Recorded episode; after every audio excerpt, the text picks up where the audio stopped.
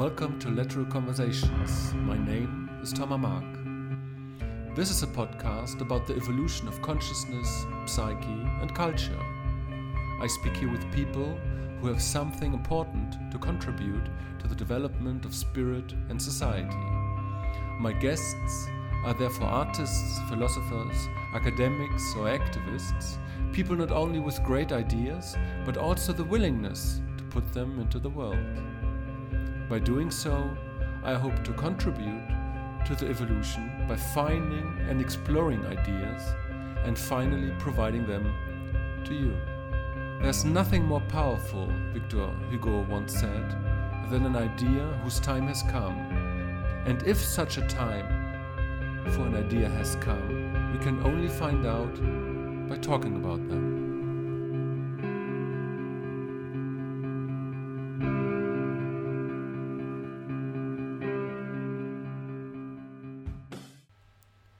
Wilber needs no introduction. He's an American philosopher. He's the author of more than 20 books. He's the founder of integral theory and philosophy. Um, he has shaped my life profoundly as the life of, of countless others. I'm so happy that he agreed to do this podcast and uh, having a talk about our current political and cultural situation and polarization. Um, we talked the first uh, 30 minutes or so about developmental theory and, and the last 30 minutes or so about um, the recent phenomenon of the intellectual dark web and um, his thoughts on um, Jordan Peterson and Jonathan Haidt. And I was very happy that, that we could have this talk because I, I think needed a framing, so to say. And uh, I'm very happy that that that he provided a developmental perspective on um, on the whole issue of the intellectual dark web and what um, what we have right now. So I hope you will enjoy this conversation. All the best to you. Here we go. So Ken, thank you very much for joining me here. Um, what I would like to do is to talk a little bit with you about our current political situation and to try to make sense of the year 2018. There, were, there are 40 years between your, your first book, Spectrum of Consciousness, and your, your recent Trump paper. And, and what I would like to ask is from, from your point of view, are we politically more polarized now than, say, in the, the 90s or, or the 70s? And are we in this regard cultu culturally uh, any closer to um, integral second tier consciousness? Well, one of the um, most noticeable things that happened in the 1960s was the emergence worldwide, certainly in, in the developed countries, of uh, what was essentially, at least in, in terms of, of a widespread uh, stage or level of development, what's the emergence of, of what we generally refer to as, as this green stage? It's sometimes right. referred to as pluralism. Clare Graves called it relativism. Um, it's a uh, spiral dynamics refers to it as human bond it's uh, um, a particularly um, it differentiates the world into multiple uh, different truths and different cultures. And it has a sense of egalitarianism that, namely, we really can't say that one culture is better than another or superior to another, really, in any way. And so, as kind of a fallback position, it it uh, it advances a value a structure that's called egalitarianism, which means essentially that everybody is is of radically equal value, and, and we can't be making judgments about uh, about anybody. Yep. Um, and the, there was about in the in the United States, for example, in 1959, to 1960, about 3% of the population was at that stage. The previous stage, which was orange, uh, self-esteem, rational, uh, sure. sometimes um, referred to as, as scientific, although science occurs at, at almost any stage. Um, but that was that orange, rational, self-esteem stage was the one that essentially began to emerge in the West with the Western Enlightenment. And that's, it developed universal values, so all people were be, to be treated fairly, regardless of race, color, sex, or creed. And so um, Western Enlightenment philosophers started talking about things like the universal rights of human beings. It wasn't just what you got for being a Christian or what you got for being right. uh, Englishman or, or a German. It's what you got for just being a human being. And that was really quite new. Um, and that was a value structure that, that it was very, very rare in, in cultures up to that time. And it's for that reason, it was only with the emergence of, of that stage in, in, a relatively widespread way that we actually, for example, um, got rid of slavery in about a 100 year period from around 1770 to 1870. Slavery was finally outlawed in every single major rational industrial country on the face of the planet. Nothing like that had ever happened uh, the great religions were in cultures that all had slavery. Buddhist monasteries had slaves. Uh, Christian monasteries had slaves. Well, it, it, it, it's relatively rare, which, which is strange. I mean, human beings have been on the face of the planet for around 300,000 years. Yeah. And we didn't figure out that one human being owning another human being is not a nice way to treat people until just a few hundred years ago. I mean, eh, that's, that's kind of sluggish. But that was what we got with the emergence of, of that orange, universal, world-centric, uh, rational stage of development, along with the emergence of, of almost all of the modern sciences, modern chemistry, modern physics, modern biology, modern astronomy, and so on. And it wasn't Hindu chemistry versus Christian chemistry. It was just chemistry. It was looked at in, in a universal uh, um, fashion. That was the structure that began to be supplanted in the 1960s with the emergence of this next higher stage of development. So about 3% of the population uh, in in the United States in 1959, 1960 w- was at that green stage. By 1972, Jacques Derrida, one of the main postmodern uh, theorists representing green, he was the most frequently cited academic uh, in in in the university system. So what we had was around 10 to 15 percent of the population had become green. And whenever that leading edge becomes over uh, 10%, we get a kind of major tipping point. Um, and the culture at large becomes more open to the kinds of values that that leading edge represents. That's what had happened with orange, and that's what ha- began to happen with green. And the problem with green, well, so because of the emergence of this green, we got a really heightened sensitivity to uh, human rights and to oppression and to marginalized people. We got a real concern with environmental issues, and the whole movement was was called postmodern. Um, in certain developmental models, it was it was called post-formal, with formal being formal operational cognition or rationality. So these stages were post-rational um, not in the sense that they had no rationality at all. They did. But, but formal operational rationality itself does tend to create these sort of universal systems. And yep. they're what Commons and Richards call systemic stage of cognitive development. And then green, the more pluralistic stages, tend to reflect on those systemic universal systems and often tend to be critical of them or at least analyze them. Um, but that's why Commons and Richards call that stage of development meta-systemic, and that's what it, right. it is. It's meta to the previous systemic stage. Now, the problem with meta-systemic is that it differentiates all these different cultures and it differentiates all these values, but it really can't integrate them. It really doesn't know how to bring them together. And so the problem with that is that the more active green becomes, and certainly the more extreme it becomes, then the more it leads to a genuine kind of fragmentation. Again, Clare Graves actually called this stage of development relativistic. And the previous stage she called multiplistic. And the stage before that, the amber ethnocentric stage, she called absolutistic.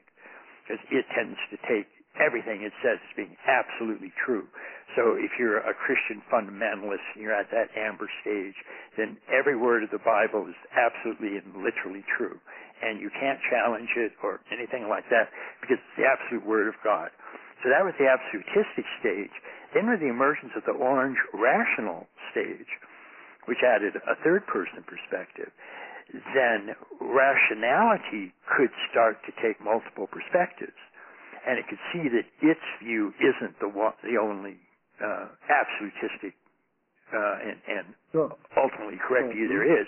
That there are really kind of multiple perspectives that people can take. So it wasn't yet relativistic. It still tended to think that that there are things like science, which is a um, one of the best ways to attain knowledge. I, exactly. But then with green, and, and when you get this reflexive, meta-systemic, pluralistic sort of approach, then that's what Graves called relativistic. Because there, green just tends to not have any sort of universal perspective that it can take, no sort of universal um, priorities, doesn't have any idea how to actually unify or integrate all of these multicultural realities that, that it's unearthed.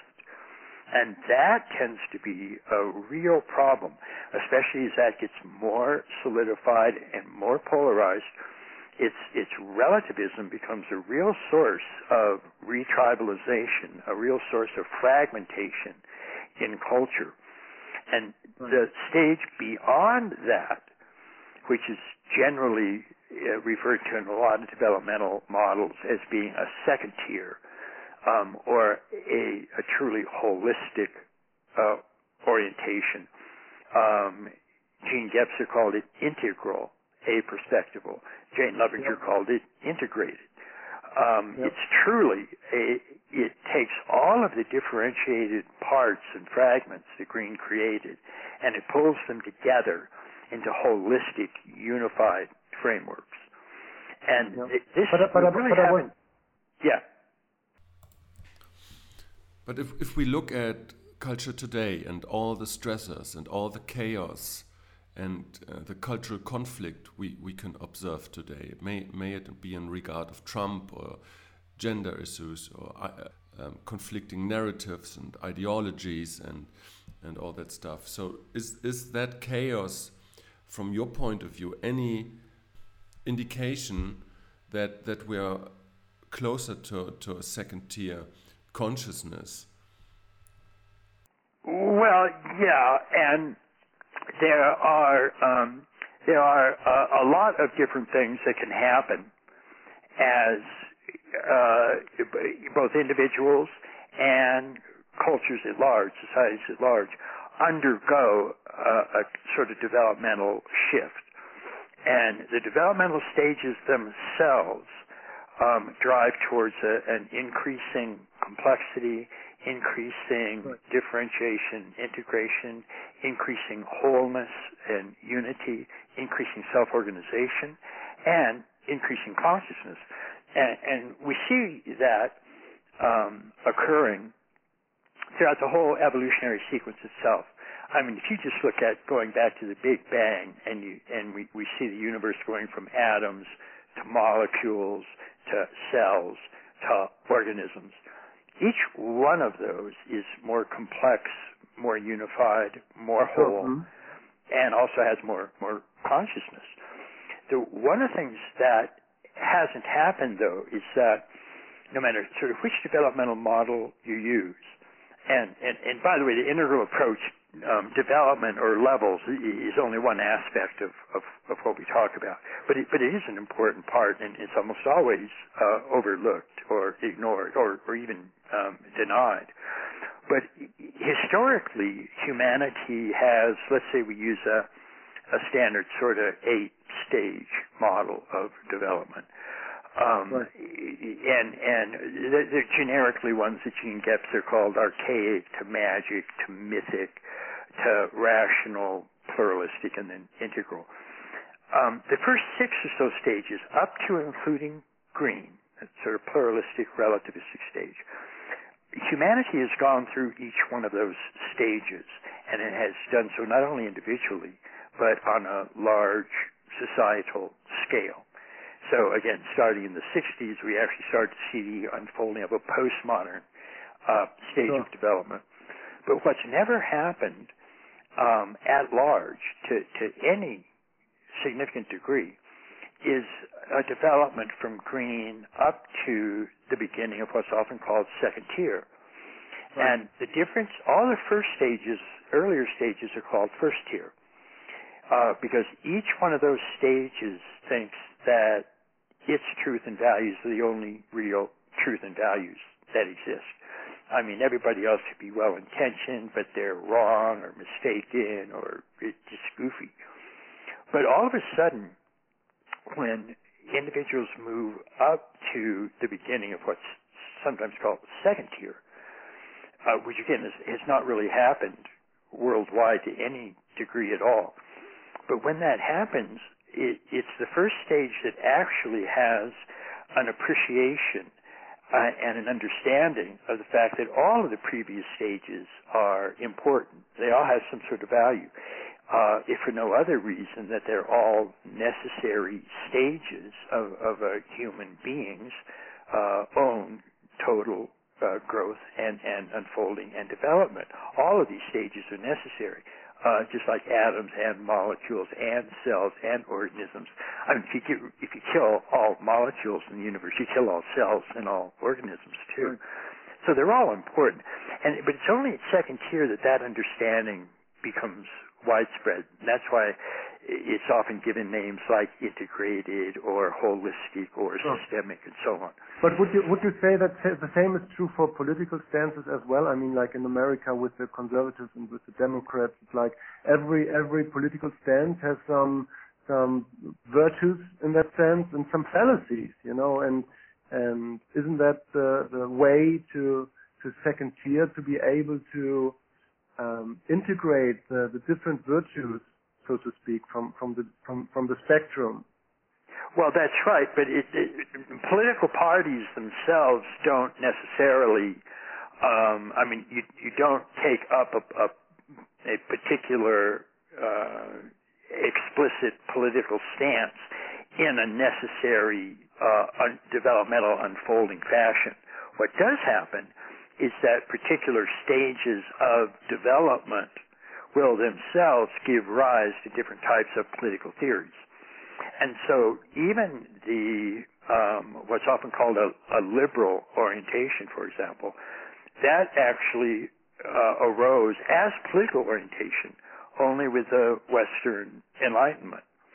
And, and and so that I mean, it just so happened in the French Assembly, the believers in that new liberal position, which was a position that basically was espousing universal rights as opposed to the conventional or traditional um, uh, orientations which supported a particular uh, religious approach. For example, they in, in Europe it was, they were very Catholic. They supported the monarchy. They supported the aristocracy and so on. And those were conservatives. Those individuals wanted to conserve the traditional society the way it was. And in this new right. orange liberal orientation, wanted to expand rights to all human beings and so on. So they basically gave rise to things like um, the American and French Revolution, the introduction of more democratic forms of political power, and the traditionalists just happened to sit on the right in the French Assembly, and these new liberals sat on the left in the French Assembly. So they were often called left and right. Um, and they were the two major kind of political orientations, also sometimes called uh, traditionalists versus progressives. Uh, and those are the two major political orientations, uh, Whigs and Tories and so on, up to uh, around the 1960s when this new green stage started to emerge.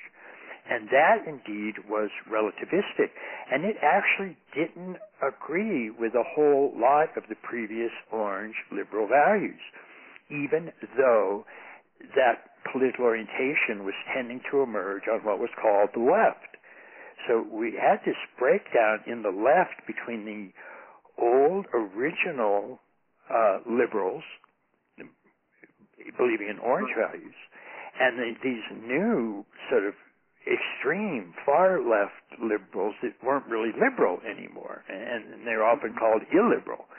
Uh, some people even started calling them the regressive left because they were they were so uh, absolutistic in, in, in their own um, viewpoints.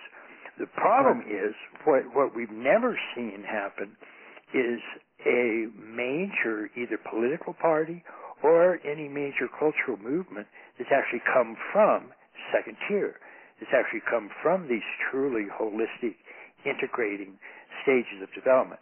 Clare Graves called the development from first tier to second tier cataclysmic and a monumental leap in meaning and he felt that it was actually the first time that uh, human beings' true and authentic nature ha- had even emerged yet, because all the previous stages were still fragmented and partial and sort of at each other's throats. So what we're seeing is an attempt, so to speak, sort of uh, worldwide, for individuals to jump from that top of that first tier which is green. But to move from that to second tier and truly begin uh, integrating holistic, um, truly inclusive embrace of all diversity. And we don't have that right now, and green certainly doesn't have that. Again, it simply polarizes the culture into into right. people that happen to agree with its viewpoint about multiculturalism. And if you don't agree with it, then they think you're evil. They actually they call you Nazi. Um, yeah, so it, it, it's really problematic. Um, and does that mean that because it's getting more chaotic, that therefore more people are actually um, moving to second tier? Well, again, uh, if we look at past transformations, uh, some of them ended up being pretty chaotic, and some of them actually end up being uh, quite smooth. Um, and the same is true of individual development as well. Many people will go through uh, major stages of developmental unfolding, and, and they won't really notice that, that something major has happened. Um, they might just start reflecting on their life at some point and realize how differently they see things now than they did, you know, when they were younger or at an earlier time. Right. But but unless there's some sort of actual conflict going on, people won't often notice it. So the fact that we're having a lot of chaos, a lot of conflict right now, doesn't necessarily mean that more people are moving to second tier. What right. it does mean right. is that the, there is an increased pressure to actually move to second tier in order to cure a lot of the major problems that are now becoming sort of. Yeah, there's a quote from evolutionary biologist Elizabeth Sahtouris, and that is that um, the only thing that causes evolution is stress. And so, and, and, and from this perspective, we need this polarization and we need the stress to be, to be able to embrace and integrate all memes and, and, and stages and, and political stances, so to say. And, and, and we need the stress to find, to try to find a new sincerity in dealing with these different worldviews. Well, that's exactly that's exactly right. I mean, that does have to happen um, because otherwise, I mean, we really will. It, when you start retribalizing a culture, the way it's happening in, in a lot of Western cultures right now, the end result of that pathway is just flat out physical warfare. Um, I mean, if you just if it's just my tribe versus your tribe, uh, that's no way to run uh, a unified culture, and it just it really just won't work. And historically, it's never worked. So that's a real problem that we're facing right now. And again, we have no handbook for how to actually move a, a culture, an entire culture, into something like second tier. Um, we've had six or so major historical transformations involving stages in first tier. So we've gone from original sort of foraging um, and magical tribes up into um, gathering together the invention of farming and uh, the gathering together into horticultural um, small towns and villages, and then the gathering together of, of those into sort of uh, super tribes, even empires, and the creation of, of really large uh, cities and beginning city states. And then we uh, went through a whole period uh, in the Middle Ages, for example, there was largely um, a culmination of a great mythic uh, era and the mythic literal belief in, in Christianity and the truth of the Bible and, and, and so on into the orange uh, emergence of, of the Western Enlightenment, modern science, and modernity, and then finally in the 60s, the emergence of postmodernity and this green, uh, relativistic, pluralistic state. Right. But we've never, ever had a leap from first tier to second tier. We don't know what that's like. There's, we have no idea how to do that. There, we have no historical precedent for what that looks like, and we have no idea how to do it right now. So what we're finding right now, if you sort of look worldwide, is we're finding that a, a large number of individuals who are at the leading edge of their own particular disciplines whether it's uh, medicine or law or art or history or education or whatever it is, there's increasingly we're starting to see people propose more integrated, more unified approaches to their particular discipline. And right. there, it's not it's it's not usually an overwhelming number, but there's uh, there's somebody in almost every field uh, doing this kind of thing. So, so let me just ask here: if if um, the first step, so to so to speak, to in in the move towards second tier consciousness, if the first step is to to understand the different worldviews and to understand the different stages of development and to say grasp them intellectually, how could a second tier uh, action look like? How how would it look like in, in practice? You know, so like in form of, of political action. Is, is there a new uh, left arising which facilitates second tier consciousness? Or does an integration and a second tier politics mean like an integration of left and right values? So, how could, in general, like uh, a second tier in practice actually look like? So, so what are the practical implications here? Well, in terms of uh, political orientation, um, in one sense, the, uh, any political party that emerged at second tier would have some sort of progressive orientation to it, simply because um, progressive um, actually means to to develop and evolve into a future state that's different from the present state that in some sense is better. And that's what progressives want to do. Conservatives don't want to do that. They think that, and there's some justification, uh, but they think that uh, culture is a very hard thing to implement. And the fact that we've got a culture that, that is vaguely working right now is worth conserving is worth worth holding on to. So they have more traditional values, and they they don't necessarily want to progress into some different state because they're afraid that there are just too many ways that can go wrong. And it's certainly the case that, but so nonetheless, the, this this new higher political party would have to be, at least sort of theoretically, a progression into a higher state of, of consciousness and awareness and being. Doesn't mean it's necessarily going to unfold in what's called the left today. Um, because again, right now there's so much confusion occurring on the left because they have these two branches. They have these traditional liberal values, and then they have these hmm. really extremist, um, relativistic, multicultural values. Um, and it's just not clear that that's going to be able to go forward.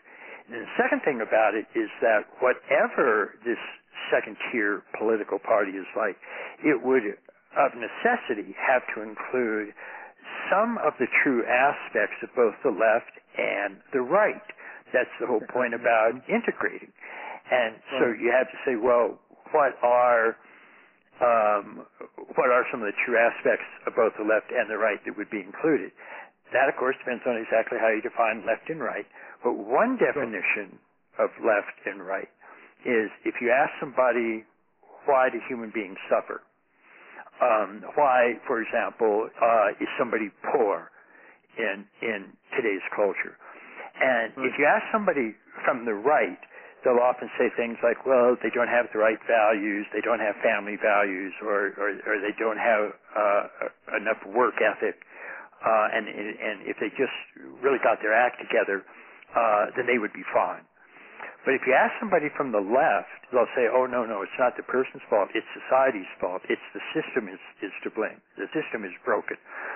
And so, so sort of one side of the political divide uh, blames the individual, and the other side blames the society. And of course, both of those have some degree of truth to them. And sure. there are individual factors that do determine how well anybody does in, in any sort of, of environment. And then it's also the case that any sort of system that develops can often have uh, injustices, uh, various amounts of corruption, various amounts of power drives get in. You always have to be uh, on the lookout for that. One of the things that almost certainly will be the case with a second tier political party is that they're going to have some sort of understanding of these broad developmental waves that human beings go through. I mean, we have no trouble understanding, for example, if we look at, uh, at, at how we're supposed to educate human beings. We have no trouble understanding that human beings grow and develop and they have to learn stuff in, in, in sort of a stage sequence of unfolding. So we generally have something like first to 12th grade. And nobody minds saying, so, well, if you want to have a president of your country, do you want them to have at least a 12th grade education, or would you accept somebody that had just a third grade education? Almost nobody would say, well, I want a president that has just a third grade education. Mm-hmm. So we understand that each of these grades gets higher. It includes the stuff that went before, but then adds something new. And then, but all of a sudden, when somebody turns hits around 18 years old, from that time on, everybody's the same. You're not allowed to make any sort of judgments uh, about people being uh, more um, uh, developed or less developed. And that's, that's just really a problem. And one of the things that a culture that's coming from second tier is going to have to, to face and simply deal with is, okay, what does it mean for people to be at these different stages of development? Most of the values that even the extreme progressives agree are good are values that come only from some of the very highest stages of development that we're aware of.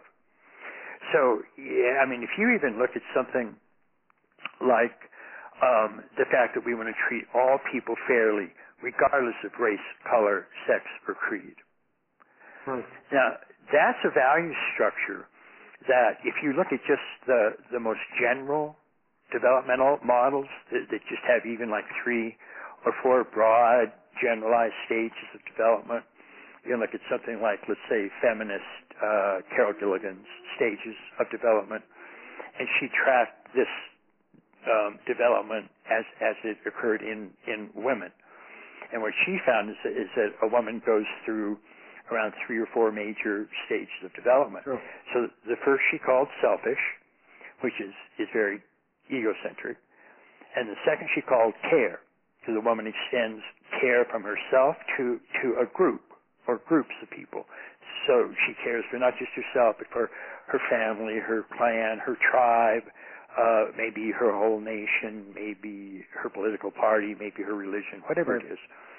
Um, and then the next stage, Gilligan called not care, but universal care.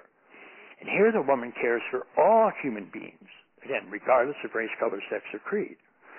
And then she added a fourth stage she called integrated, and that's when women integrate both masculine and feminine uh, forward, forward Right. thinking.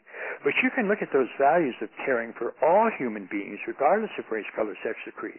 And of course, most progressives believe in that. I mean, even most uh, uh, modern conservatives believe in that. But that's a set of values that emerges only at those higher stages of development. Sure.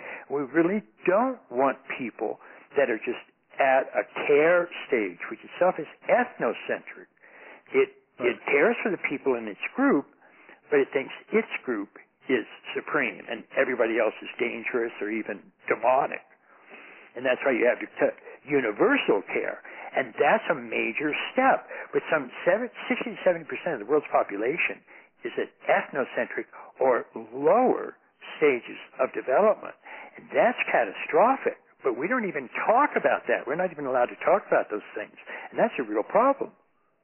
So let, let me ask here, from my point of view, we were living culturally in the last 40 years with, with cultural, uh, more left values. These were the, the more dominant values since the civil rights movement with, with feminism and nowadays with Me Too and, and all that stuff.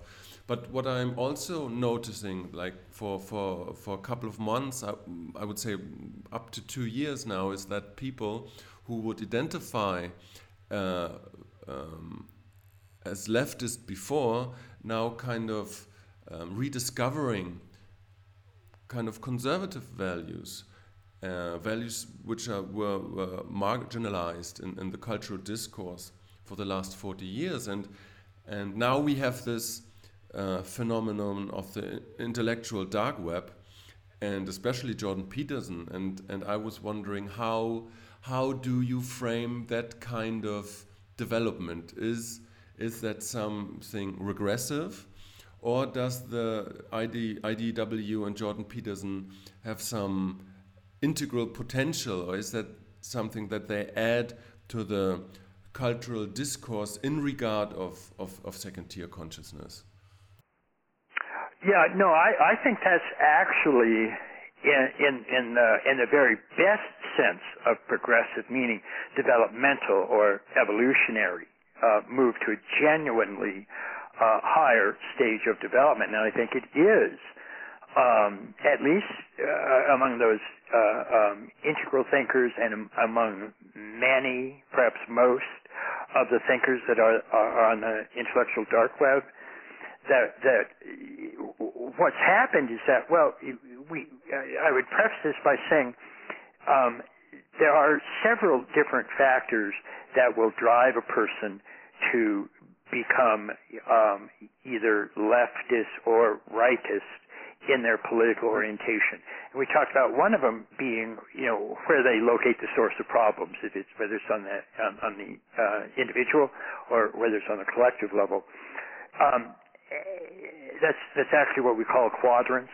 Some of them believe in the left-hand quadrants of the problem. Others believe in the right-hand quadrants of the problem. The correct Yep. answer, of course, is all four quadrants are part of the problem. We have to include both of those, not just half of them. But the other, another major source of of somebody becoming left or right is went back to when um, the left was originally created during the Western Enlightenment. They sat on the left-hand side of the of the French Assembly, and so it was just often referred to as the left. And then the conservative traditionalists were sitting on on the right.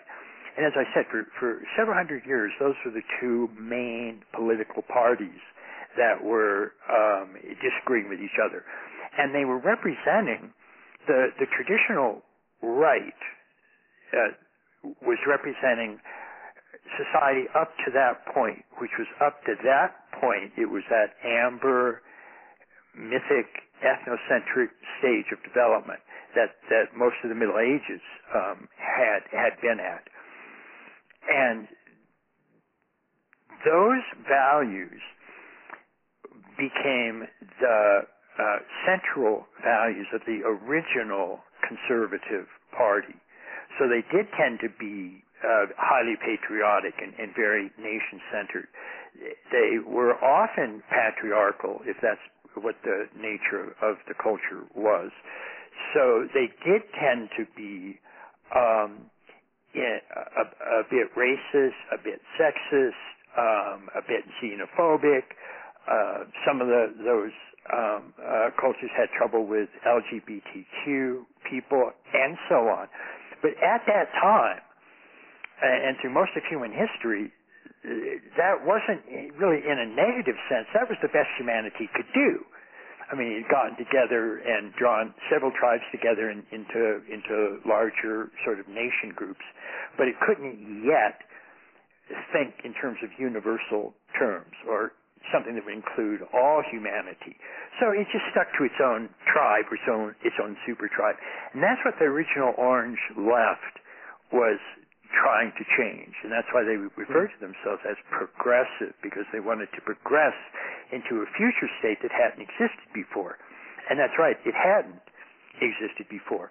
And so, so that original liberal had not an ethnocentric value system, but a world-centric value system.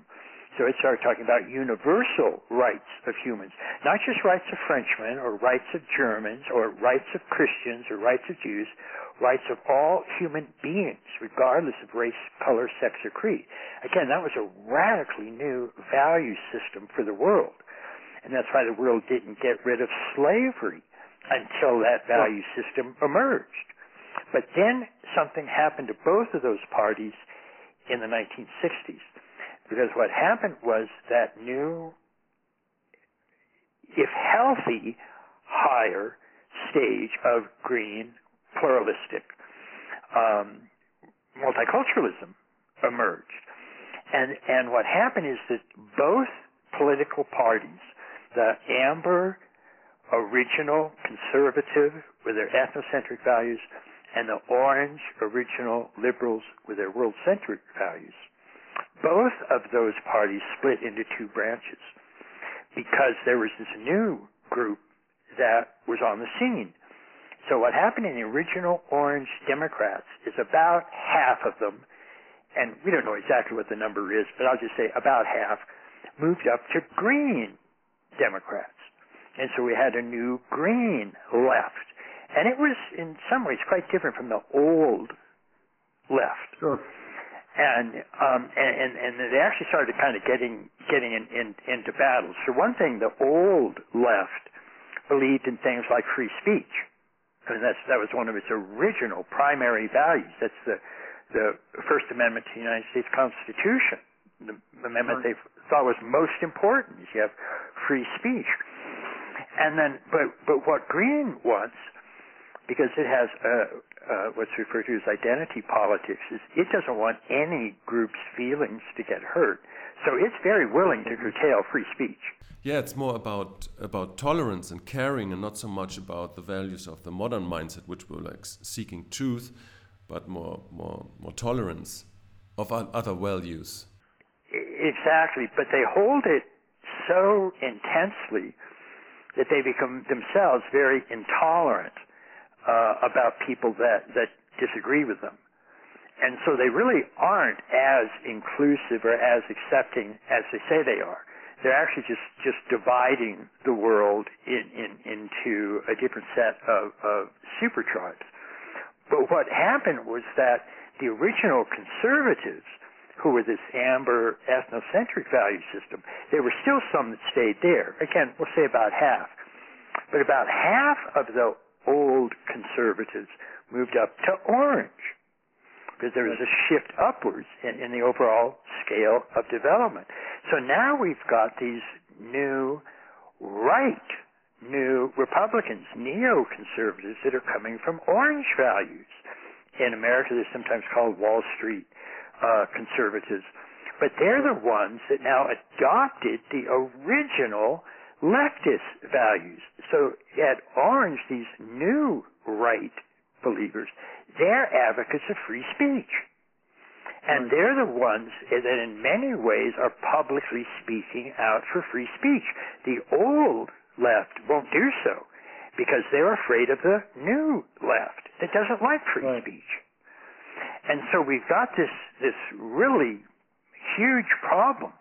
And, and one of the things that's made it really worse is we said that what happens with green and its relativistic, pluralistic multiculturalism is that that becomes so extreme that people are supposed to just identify with their group identity. So it really does, individual rights really don't matter anymore. It's your group rights. And so you're either uh, a black person or a white person. You're either female or you're male. Uh, you're either left, which is okay, or you're right, which is demonic. And on and on, they believe that so extremely that they actually, they tend to absolutize their viewpoint. And when right. that happens, they actually end up regressing back to the absolutistic level, which is amber, ethnocentric, absolutistic stage of development. And right. there, they run into the original ethnocentric. Those are people that are now things like white supremacists or KKK or neo-Nazis. Right. these people actually believe this amber uh, ethnocentric stuff. So they believe their race is superior, their sex is superior, or their uh, patriotic nation is, is superior, whatever it is. But now we have these these green it's one of the reasons people intuitively call them the regressive left. They've actually regressed back to amber ethnocentric absolutism. And what that leaves is a group of people, if they're at second tier and they don't, they really don't have um, an explicit understanding of various uh, models of, of, of development but they are thinking in integral terms. When they look back and see what the culture is doing, what they see missing are these original orange liberal values. And so you mean that the IDW and Jordan Peterson encompass that, and that's the very reason why they are so popular. That's right. correct. And, and many of them are actually thinking from teal or turquoise, some sort of second tier integrative holistic stance. That's the way they're thinking. But what eh, it, what that mind tends to do from, from the is intellectual it, dark web, or what you mean? What that's you right. Because what the, what the right. what an integral stage of, of thinking will do is it'll look out there and see, okay, what's being left out, what's what's missing, and what's right. extremely missing in, in, in the political and educational system of America, and most entertainment for that matter, is the original orange liberal values of free speech, individual rights, um, and, and they don't see that right. anywhere. And that's what they argue that most of them are not actually coming from the orange stage. You're actually coming right. from teal or turquoise. But that's what they see missing. That's what they talk about. And by the way, that's what most of the members of the intellectual dark web have. They politically they run the spectrum. There are people uh, on fairly far right. right, like Ben Shapiro, and people that right. are fairly far left, like the Weinsteins. And right. uh, and Jordan Peterson sort of takes up a happy position in in the middle. Well, all right. of them, as far as I can tell, are thinking uh, in integral terms. Right, right. Especially Jonathan Haidt, who who wrote the books about the righteous mind and the, the, the coddling of the American mind. and Jonathan Haidt the, is is a Yeah. classic integral thinker. He's extremely integral thinker, and the, one of the only reasons, the only thing that's a, a little bit puzzling, it's not totally puzzling, and and I'll give a quick explanation why. But the only thing that's a little bit puzzling is why people from Jordan Peterson to Jonathan Haidt don't mention developmental studies. Don't, don't really even seem to have uh, th- that much awareness of them. You know, one of the main reasons, part of the difficulty is that in the 1960s, when Green started to emerge, uh, of course the best and the brightest leading edge thinkers at that time were Green. And they started instituting changes in the educational system itself, and it really took over because again, that's sort of where leading edge thinkers tend to tend to implement uh, um, changes. What happened was because green egalitarianism maintained, at least theoretically, that everybody has uh, essentially the, the identical equal value. That there, there's no better or worse, no no more developed or less developed. In other words, they completely confused dominator hierarchies and growth hierarchies. And dominator hierarchies are all the bad things that the postmodernists say about them. They're oppressive, they're power driven, um, they, you know, they create everything from slavery uh, uh, to, to fascism. I mean, they're, they're horrifying. But then there are growth hierarchies, and growth hierarchies are, are pretty much exactly the opposite of dominator hierarchies. In dominator hierarchy, the higher you go in the hierarchy, the more people you can oppress, the more people you can exclude and dominate. Sure. In a growth hierarchy, as we've seen, the higher the stage you are, the more people you include. So in a growth hierarchy, you go from including just yourself at a selfish or egocentric stage to just your favorite group at a care or ethnocentric stage to caring for all groups at a universal care or world-centric stage. That's what you want. And, and as we said, as a matter of fact, all the values of, of the postmodern progressives come from these higher stages of development. But what they tended to do was deny all hierarchies entirely. I mean, this even denies, like, the evolutionary um, hierarchy that we see in nature, which is a growth hierarchy. As we said, it goes from quarks to atoms to molecules to cells to organisms to more evolved organisms. That's inclusivity. That's getting more and more unified and more whole. Uh, molecules don't hate atoms.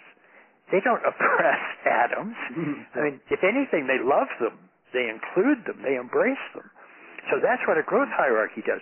Well, in the 60s, in came the postmodernists, out went every hierarchy you can think of. They tossed them all. And that meant that developmental psychology departments were immediately viewed as evil. And around the country, as a matter of fact, entire departments of developmental psychology were closed. And in America, anyway, um, most of the really brilliant, pioneering developmentalists, they all circled the wagons at Harvard. And they went to the Harvard Graduate School of Education. They weren't, by the way, in, in the Harvard School of Psychology. Psychology has already thrown out all the developmentalists because they're evil. But the Department of Education had to actually educate kids. Therefore, it had to actually understand their developmental stages. Therefore, all the great developmentalists went to the Harvard Graduate School of Education.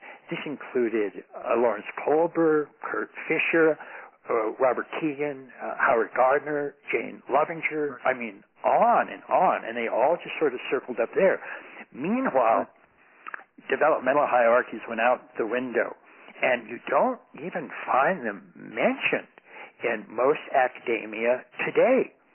So one of the problems, um, for example, even though I'm, I, I very much in, enjoy Jordan Peterson, and, and I agree with a, a great deal of what he has to say, but one of one of the problems is that he sees postmodernism, and this is fairly uh, common, uh, even in the intellectual dark web, but he sees postmodernism as nothing but a huge mistake. That's so interesting because because one could say or one could argue that um, psychology itself is the first real postmodern science, and so I, I think that's quite interesting. Well, and, and it, the problem is that I mean, really, you don't get. I mean, you can get some some movements that are really bad, but as, as I uh, will often say, no human mind is capable of producing 100% error because nobody's smart enough to be wrong all the time. And that includes the postmodernists. They, in their healthiest aspects, they were expressing what this new, green, higher stage of development had to tell us about the world. And it had to right. tell us, for example, that meaning is context dependent. And, and this was this was sort of known at Orange, but Orange had a tendency to just analyze things and actually sort of get caught up in a kind of materialistic uh, atomism. and not only this, I mean the the categories and differences between uh, races and the social norms, that these are not natural hierarchies, but but in a way social constructs, and this is the, the, the major and, and the supreme revelation of postmodern philosophy and, and psychology. Well, yeah, exactly. Um, and um, postmodernism also, um, so it introduced the notion of contextualism, it introduced the notion of constructivism, which was the importance of interpretation in how we see the world. Um, I mean, deconstruction is, has been uh, summarized by one of its leading uh, proponents as as constructing just two constructing just two major beliefs. One, all meaning is context bound, and two, contexts are boundless or limitless. Right. And, and essentially, that's uh, that's an important, true but partial um, item. And then uh, introduced the notion of a perspectivism, where no perspective is privileged. You have to really sort of take them all into account. And these were all important and partial truths. But those were then often taken to extremes and when that happens, then you start producing the types of negative aspects of postmodernism that somebody like Jordan Peterson hates. And those aspects that he hates, I don't like them either. But I can see that there is a core of truth that was driving them in the first place. And that's, that's what I think he tends to miss. So he'll say, for example, that the Marxists originally had, had these uh, idiotic ideas and of course, they were responsible for hundreds of millions of deaths in, in the 20th uh, century. But then when they realized that that wasn't working, then they switched over to identity politics and became the postmodernists. Right. So the postmodernists for, for Peterson are all these dressed up Marxists. But my question would be, well, wait, well, what made the original Marxists Marxists? I, I mean, what was the core that just switched over to postmodernism and is still the same thing? Well, the thing that's unchanged, it's the green pluralistic structure doing that. And it went to extremes with Marxism, and now it's gone to extremes with identity politics. And that's just one of the problems. It's sort of like as the highest level in first tier, and first tier is marked by that belief that, you know, whatever your stage is, it's got the only truth and values in the world. Green is like sort of the epitome of that. I mean, it really does get caught up in in in what's called performative contradictions. I mean, it really does right. maintain that it's universally true that there is no universal truth. It maintains that all knowledge is uh, interpretation, except its viewpoint. It's not an interpretation. What it says is, is absolutely true. It's just everybody else is stuck with mere interpretations, but not me. And so those kinds of extremist versions are what have driven postmodernism just right off the deep end. And it's really when you push the postmodernist notion of sort of relativistic systems everywhere, you really do end up with nihilism on one hand and then narcissism on the other. And, and that's about all you have. And so what you do tend to see in um, in, in a lot of postmodernists, and particularly in the, in the protest movers, Well, Jordan Peterson said it one day after somebody busted in and just started screaming at the top of their lungs and trying to disrupt the presentation. When the person finally left, Jordan Peterson said, that, by the way, is a perfect example of narcissism. And right. everybody applauded, but it was true. I mean, and that's, that's where you end up when you push this pluralistic, relativistic stage to its extremes. And that right. does create the tension that increases the demand for second tier because it, it's only second tier, it's only a truly inclusive and holistic structure that can handle the fragmentation and the division and the partiality exactly. that we're and I mean both um, uh, uh, Jordan Peterson and uh, Jonathan Haidt, almost every member of the intellectual dark web actually includes those kinds of pluralistic, multicultural viewpoints. I mean, none of them would deny uh, the the importance of, of of having a fair and equal approach to all human beings, to all the world's cultures, and so on. Exactly. They just both of them understand that you have to have a unity in diversity, and that's why they're coming from second tier. But they're all including. I mean, the whole point about a stage is it transcends and includes its predecessor, or it's supposed to. If it doesn't, then it gets unhealthy. By the way, that's one of Green's problems. It doesn't transcend and include orange values. It transcends and represses orange. That's what got, right. that's what has everybody up in arms and just going nuts about this kind of stuff. Yeah. By the way, um, as to the intellectual um, dark web, um, they recently one of its uh, main uh, websites, which which is called Rebel Wisdom, um, right. actually carried a uh, an article um, that essentially said um, that, that Ken Wilber and integral theory can best explain the emergence of the of the intellectual dark web. Exactly, and, I've read that article. Yeah. Yeah, and and and I they, I think they were seeing uh, essentially the same thing. Um, and so one of the things that's going to be um, interesting is to see how. Um, I mean, I, I decided to go ahead and, and, and do some some uh, some interviews with uh, the people from Rebel uh, Wisdom. Um. And one of the things that's going to be um, interesting is to see just how um, people like uh, Jonathan Haidt or or uh, Jordan Peterson actually end up um, what they actually end up thinking about a developmental viewpoint. Um, right. As I say, th- these were incredibly. There's an enormous amount of evidence for them. Um, I actually did a book called Integral Psychology, and in the back, I have charts of over a hundred different developmental models right. taken from around the world.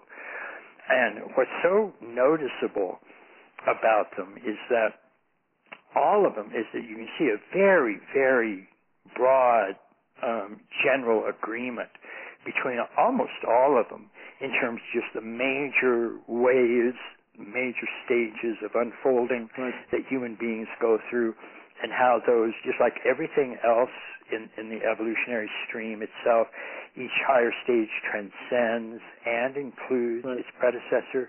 So things just keep getting a little bit more complex, but also a little bit more whole, a little bit more unified, and a little bit more conscious.